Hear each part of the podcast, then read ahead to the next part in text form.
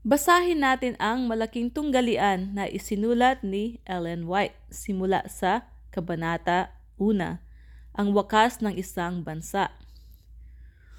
Kung sa araw na ito ay nakilala mo sana sa iyong sarili ang mga bagay na nauukol sa iyong kapayapaan, datapwat ngayoy pawang nangatatago sa iyong mga mata, sapagkat darating sa iyo ang mga araw nababakuran ka ng kuta ng mga kaaway mo at kukupkubin ka at gigipitin ka sa mga magkabi-kabila at ilulugso ka sa lupa at ang mga anak mo na nasa loob mo at sa iyo'y hindi sila magiiwan ng bato sa ibabaw ng kapwa bato sapagkat hindi mo nakilala ang panahon ng sa iyo'y pagdalaw.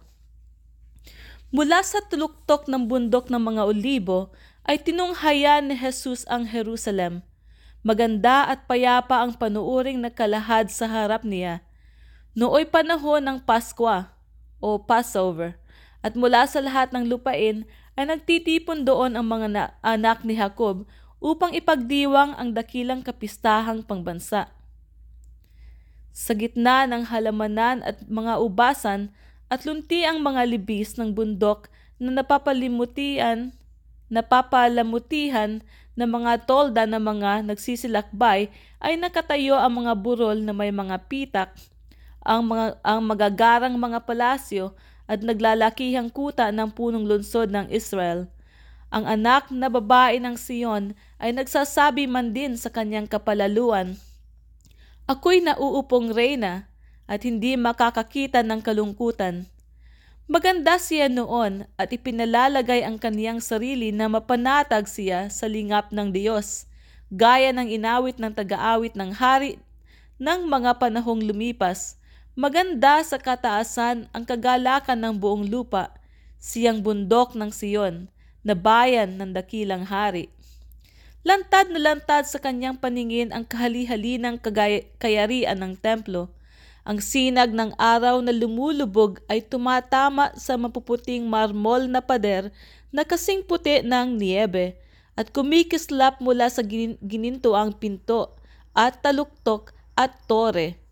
Ang kasakdalan ng kagandahan ay nakatayo.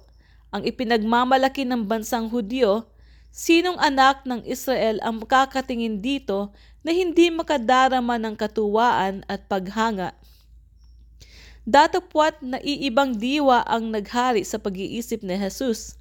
At nang malapit na siya, nakita niya ang bayan at ito'y kanyang tinangisan. Sa kalagitnaan ng mga pagsasaya ng madla, dahil sa matagumpay na pagpasok niya sa lungsod, samantalang iwinawasiwas ang mga dahon ng palma, samantalang ang masasayang hosana ng pagpupuri ay umaalingaw-ngaw sa mga burol, at itinatanyag siyang hari ng mga libu-libong tinig, pinapanglumo ang manunubos ng sanlibutan ng isang bigla at mahiwagang kalungkutan. Siya na anak ng Diyos, isang pangako sa Israel na ang kapangyarihay na naig sa kamatayan at bumuhay sa mga bilanggo ng libingan ay lumuha. Hindi sa karaniwang kalumbayan, kundi sa matindi at di mapaglabanang kapighatian. Ang kasaysayan ng mahigit na isang libong taong naging paglingap at maibiging pagkupkup ng Diyos sa kanyang hinirang ay nakabukas sa paningin ni Jesus. Ang Jerusalem ay pinarangalan ng Diyos ng higit sa lahat ng bayan sa ibabaw ng lupa. Pinili ng Panginoon ang Siyon. Kanyang ninasa na pinakatahanan niya. Sa dakong yaon, sa loob ng maraming panahon, ay binigkas ng mga banal na propeta ang kanilang mga babala. Dooy ipinakita ni Jehovah ang kanyang pakikiharap sa pamamagitan ng alapaap ng kaluwalhatian sa ibabaw ng luklukan ng awa kung sa pagkabansa ng Israel ay iningatan niyang matapat ang kanyang pakikipanig sa langit na natili sanang hirang ng Diyos ang Jerusalem magpakailanman. Datapwat ang kasaysayan ng bayang iyan na pinagkakit, pinagpakitaan ng Diyos ng lingap ay kasaysayan ng pagtalikod at paghihimagsik. Tinanggihan niya ang biyaya ng langit. Napakalabis sila sa kanilang mga karapatan. at niwalang kabuluhan ang kanilang mga pagkakataon. Higit sa pag-ibig ng isang ama sa anak na kanyang minamahal, ang Diyos ay nagsugo sa kanila sa pamamagitan ng kaniyang mga sugo na bumangong maaga at nagsugo, sapagkat siya ay nagdalang habag sa kaniyang bayan at sa kaniyang tahanang dako. Nang di maaari ang pagsansala, pamanhik at pagsaway, ipinadala niya ang pinakamabuting kaloob ng langit. Hindi lamang gayon, kundi ibinuhos niya ang buong sangkalangitan sa isang kaloob na iyan. Ang anak ng Diyos ay isinugo upang mamanhik sa bayang, a- bayang ayaw magsisi. Tatlong taong singkad na ang Panginoon ng liwanag at kaluwalhatian ay naglabas-masok sa nakahalubilo ng kaniyang mga hinirang. Siya ay naglibot na gumagawa ng mabuti at nagpapagaling sa lahat ng mga pinahihirapan ng Diablo. Tinatalian niya ang mga bagbag na puso, pinalalaya ang mga nagagapos, isnasauli ang paningin ng mga bulag, pinalalakad ang mga pilay, at binibigyan ng pakinig ang mga bingi, nililinis ang mga kitongin, binubuhay ang mga patay, at ipinangangaral ang ibanghelyo sa mga dukha. Bagaman Masama ang iginanti sa mabuti at kapuutan sa kanyang pag-ibig, mahigit ding kaniyang pinanununtunan ang kaniyang tungkuling magdalang awa. Kailan may hindi niya itinakwil yung humahanap ng kanyang biyaya. Ang mga alon ng kaawaan na sinagupang pabalik ng matitigas na puso ay muling dumarating sa isang malakas na agos ng puspus habag at masambitang pag-ibig. Datapwat ang Israel ay tumalikod sa kanyang pinakamubuting kaibigan at tangi lamang katulong. Ang pamanhik ng kanyang pag-ibig ay inuyam, ang kanyang mga payo ay itinakwil, at ang kanyang babala ay nilibak. Ang oras ng pag-asa at kapatawaran ay mabilis na lumipas.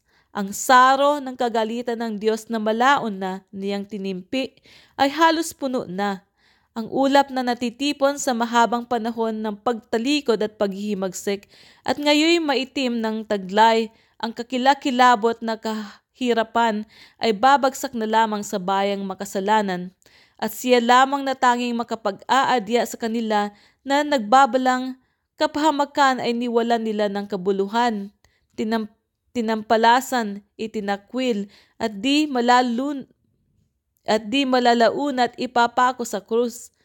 Kapag nabayubay na si Kristo sa krus ng Kalbaryo, ang kaarawan ng Israel sa kanyang pagkabansa na pinarangalan at pinagpalan ng Diyos ay mawawakasan. Ang pagkawaglit ng kahit isang kaluluwa ay isang kapahamakang lalong malaki kaysa pakinabang at kayamanan ng isang sanlibutan. Datapwat sa pagtunghay ni Kristo sa Jerusalem ay napasharapan niya ang kapahamakan ng buong lunsod ng isang buong bansa. Yaong lunsod, yaong bansa na noong unay hinirang ng Diyos, bansang tangi niyang kayamanan. Nang, mala, nang malasin niya ang kapanahunan, nat, natanaw niyang nagkakawatak-watak sa lahat ng lupain, gaya ng wasak na sasakyan sa malungkot na tabi ng dagat ang bayang sa kanya nakipagtipan. Nakita ni Jesus sa parusang ibubuhos na lamang sa mga anak ng Jerusalem ang unang pagtungga nito sa saro ng kagalitan na sa huling panahon pag, paghatol ay lalagukin niyang pati alak, pati latak. Ang banal na awa at sabik na pag-ibig ay binigkas ng kanyang mga labi sa pamamagitan ng namimighating mga pangungusap o Jerusalem, Jerusalem, na pumapatay sa mga propeta at bumabato sa mga sinusugo sa kanya. Makailang inibig kong tipunin ang iyong mga anak, na gaya ng pagtitipon ng inahing manok sa kanyang mga sisiw sa ilalim ng kanyang mga pakpak ay ayaw kayo. Kapag ikaw ay nawasak, ikaw lamang ang may kapanagutan. Ayaw kayo magsilapit sa akin upang kayo'y magkaroon ng buhay. Nakita ni Kristo sa Jerusalem ang isang sagisag ng sanlibutang pinatigas ng kawalang pananampalataya at paghihimagsik na nagdudumaling sumagapa sa mga kahatulang ibubuhos ng Diyos. ang kaaba-abang kalagayan ng lahing nagkasala na sumisiil sa kanyang kaluluwa ang pumilit sa kanya na bukhin sa kanyang mga labi ang napakapait na panambitan. Nakita niya ang talaan ng kasalanan na nasusulat sa hirap, luha at dugo ng sangkatauhan. Ang kanyang puso ay nabagbag sa hindi matingkalang awa niya sa mga napipighati at nangahihirapang mga tao sa lupa. Ibig niyang tulungan silang lahat. Datapwat ang kanyang mga kamay ay hindi rin makapipigil sa agos ng kahirapan. Iilan ang may nasang humanap sa tanging bukal ng saklolo. Lahat silang maglukmok, laan silang maglugmok ng kanyang kaluluwa hanggang sa kamatayan. Mabigyan lamang sila ng kaligtasan. Subalit, iilan ang ibig lumapit sa kanya upang magkaroon ng buhay. Ang hari ng sangkalangitan ay tumatangis. Ang anak ng walang hanggang Diyos ay nangungulumihanan at naglulumo dahil sa kapanglawan. Ang tanawin ay nagdulot ng pagkamangha sa buong sangkalangitan. Inihahayag sa atin ng panooring yaon ang ganap na kasamaan ng kasalanan Ipinakikilala nitong isang napakahirap na gawain maging sa kanya na walang hanggan ang kapangyarihan ang iligtas ang mga makasalanan sa ibinubunga ng kaniyang pagsuway sa kautusan ng Diyos. Sa pagtunghay ni Jesus sa kahuli-huliyang sali ng lahi, ay nakita niyang ang sanlibutan ay kalahok sa isang pagdarayang katulad niyaong nagbagsak sa Jerusalem. Ang malaking kasalanan ng mga Hudyo ay ang pagtatakwil nila kay Kristo. Ang magiging malaking kasalanan naman ng sangkang, sangka-Kristiyanyuhan ay ang pagtanggi nila sa kautusan ng Diyos na siyang patibayan ng kanyang pamahalaan sa langit at sa lupa. Ang mga utos ni Jehovah ay kapuputan at pawawalang kabuluhan, angaw-angaw na sa pagkaalipin sa kasalanan na inaalipin ni Satanas na walang pagsalang daranas ang ikalawang kamatayan, ang tatangging makinig sa mga salita ng katotohanan sa kaarawan ng sa kanila'y pagdalaw, kakilakilabot ang pagkabulag, na kapagtatakang pagkahaling. Dalawang araw bago dumating ang Paskwa noong huling pag-alis ni Kristo sa templo, pagkatapos na kanyang mabatikos ang pagka mapagpaimbabaw ng mga pinunong Hudyo, ay muli siyang nagpunta sa bundok ng Ulibo na kasama ang kanyang mga alagad at naupo sila na at naupo siyang kasama nila sa madamong gulod na, na nakatunghay sa lunsod. Minsan pang minasdan niya ang templo na nakasisilaw na karingalan nito. Minsan pang minasdan niya ang templo na nakasisilaw na karilagan nito, isang diadema ng kagandahang nakakorona sa banal na bundok. Ang mga alagad ay napuno ng sindak at pagtataka sa sinabi ni Jesus na pagkawasak ng templo at ninais nilang lubos na maunawaan ang kahulugan ng kaniyang mga salita. Ang kayamanan, pagpapagal at kasanayan sa arkitektura ay malayang ginamit upang mapalalo ang karilagan nito. Malayang pinagugulan ito ni Herodes na dakila ng salaping Romano at ng kayamanan ng mga Hudyo at kahit na ang mga emperador ng sanlibutan ay nagpasagana rin dito sa pamamagitan ng kanilang mga kaloob. Malalaking piraso ng maputing marmol na halos ay di mapani- mapaniniwalaan ang laki na ipinadala buhat sa Roma ukol sa pagtatayo nito ay naging isang bahagi ng kabuuan nito at sa mga ito'y tinawag ng mga alagad ang pansin ng kanilang guro na kanilang sinasabi. Masdan mo, pagkaiinam ng mga bato at pagkaiinam ng mga gusali. Sa mga salitang ito'y isang solemne at nakagugulat na sagot ang itinugon ni, ni, ni Jesus. Katotohanan sinasabi ko sa inyo, dito'y walang maiiw, maiiwang isang bato sa ibabaw ng isang bato na hindi ibabagsak. Ipinahayag ni Jesus na sa nagsisipakinig na mga alagad ang mga kahatulang babagsak sa Israel na tumalikod at lalo na ang paghiganting darating sa kanila dahil sa kanilang pagtanggi at pagpapako sa Mesiyas. Ang di inapagkakamalang mga tanda ay siyang mangunguna sa kakilakilabot na kasukdulan ang nakapaghihinak ang naki, ang nakapag sorry ang nakapanghihilakbot ang nakapanghihilakbot na oras na yaoy bigla at madaling darating. Sa pamumuno ni Herodes ay hindi lamang malaki ang iginanda ng Jerusalem, kundi sa pagkapagpatayo ng mga tore, mga bakod at mga kuta na mga naging karagdagan sa katutubong kalakasan ng pagkakatayo nito. Ito'y naging wari di kayang, di kayang lupigin ang sino magsasabing hayagan ng pagkawasak nito sa panahong ito ay maaaring tawaging mangmang na mananakot gaya noong kapanahunan ni Noe. Datapwat sinabi ni Kristo, ang langit at ang lupa ay lilipas, datapwat ang aking mga salita ay hindi lilipas. Dahil sa kanyang mga kasalanan, ang kagalitan ay binigkas laban sa Jerusalem at ang matigas na diniya pagsampalataya ay siyang nagdulot ng tiyak niyang kapahamakan. Sa loob ng kulang-kulang na apat na pung taon pagkalipas na mabigkas ni Kristo ang pagkaguhong daranasin ng Jerusalem, ay pinigil ng Panginoon ang kanyang parusa sa lungsod at sa bansa.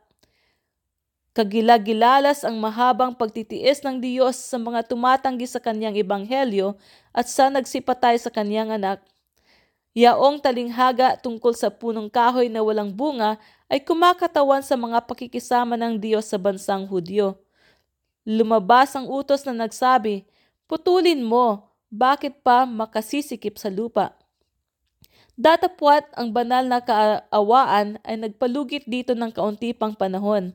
Sa mga Hudyo ay marami pa rin ang hindi nakauunawa sa likas at gawain ni Kristo at hindi pa nakakamta ng mga anak ang mga pagkakataon o tinatanggap man ang liwanag na tinanggihan ng kanilang mga magulang sa pamamagitan ng pangangaral ng mga apostol at ng kanilang mga katulong ay pasisikatin ng Diyos ang liwanag sa kanila. Pahihintulutan silang makakita ng pagtupad ng hula. Hindi lamang sa pagkapanganak at naging kabuhayan ni Kristo, kundi sa, kanilang kama, sa kanyang kamatayan at pagkabuhay na maguli. Ang mga anak ay hindi hinahatulan dahil sa kasalanan ng mga magulang.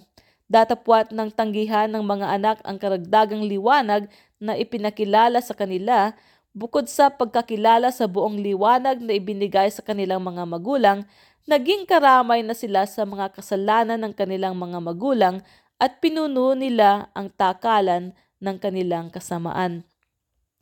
Ang lahat ng hul- hulang sinabi ni Kristo ay hinggil sa pagkawasak ng Jerusalem ay nangatupad sang ayon sa pagkatitik. Naranasan ng mga Hudyo ang katotohanan ng kaniyang mga babala na sa panukat na inyong isusukat ay susukatin kayo. Lumitaw ang mga tanda at mga kagilagilalas na bagay na, na, na nagbabanta ng kapahamakan at kagibaan sa kinahating gabihan na pakita ang isang di karaniwang liwanag sa ibabaw ng templo at ng dambana.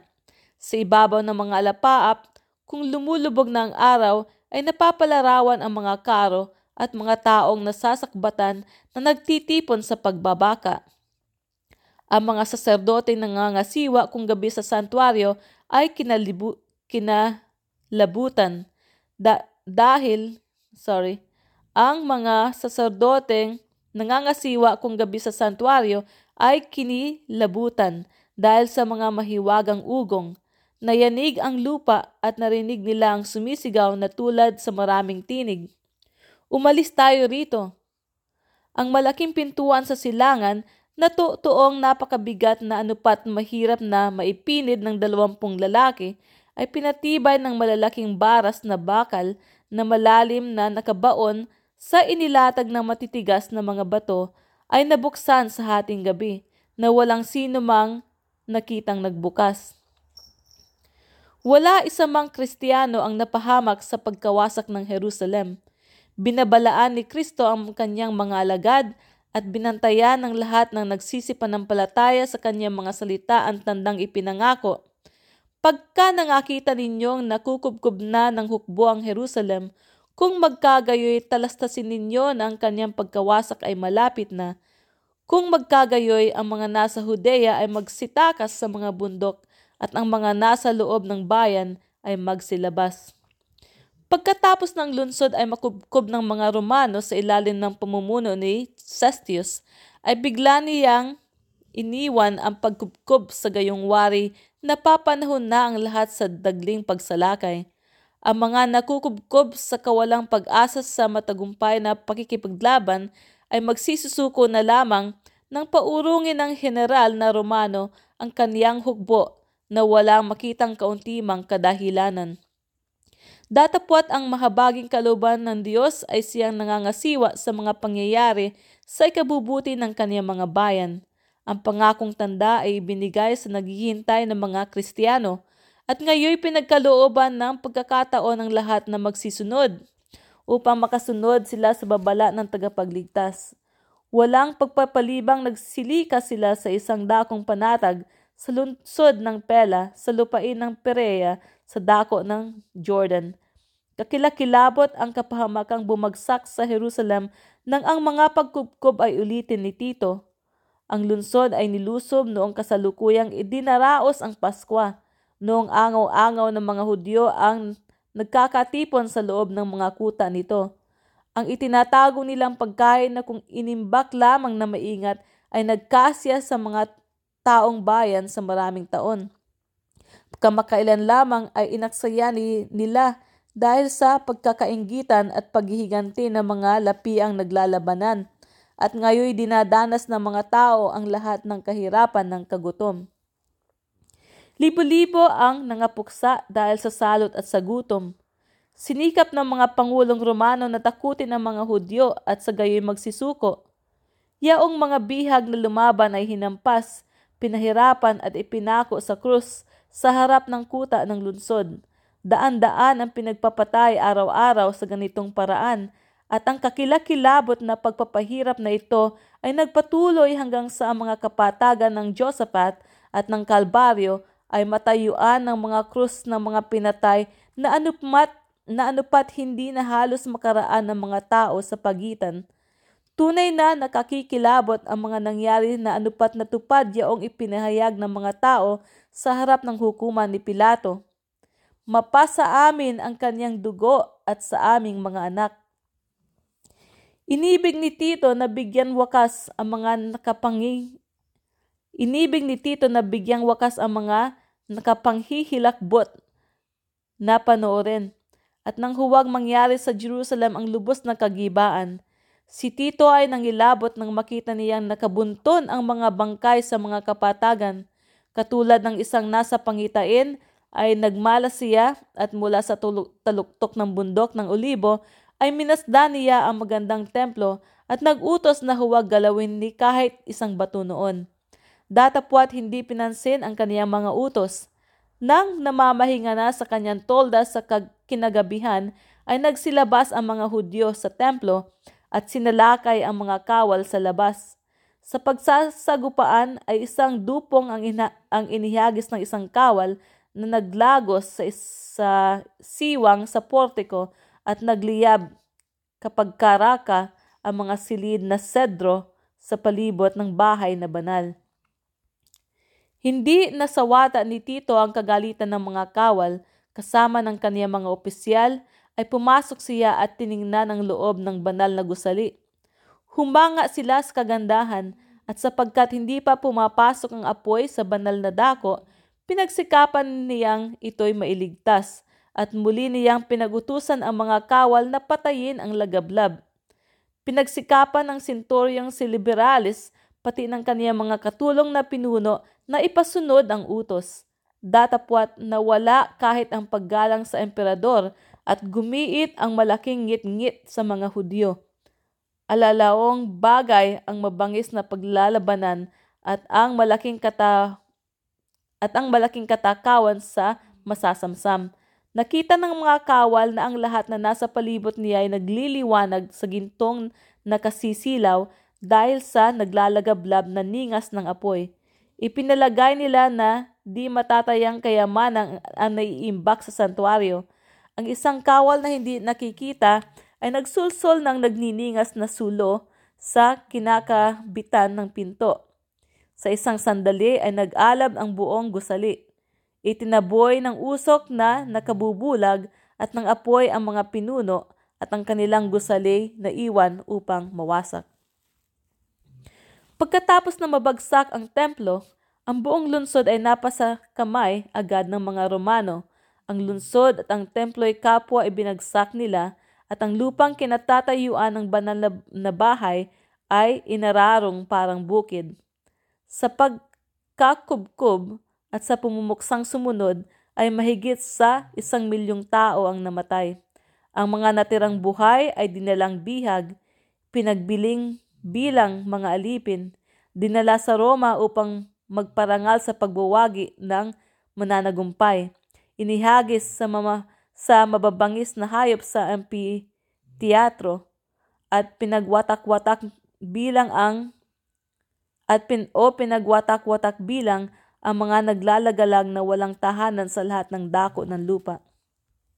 Ang hula ng tagapagligtas hinggil sa pagdalaw ng mga parusa sa Jerusalem ay magkaroon ng ikalawang katuparan na anupat ang kakilakilabot na pagwawasak na yaon ay isang malabong anino lamang.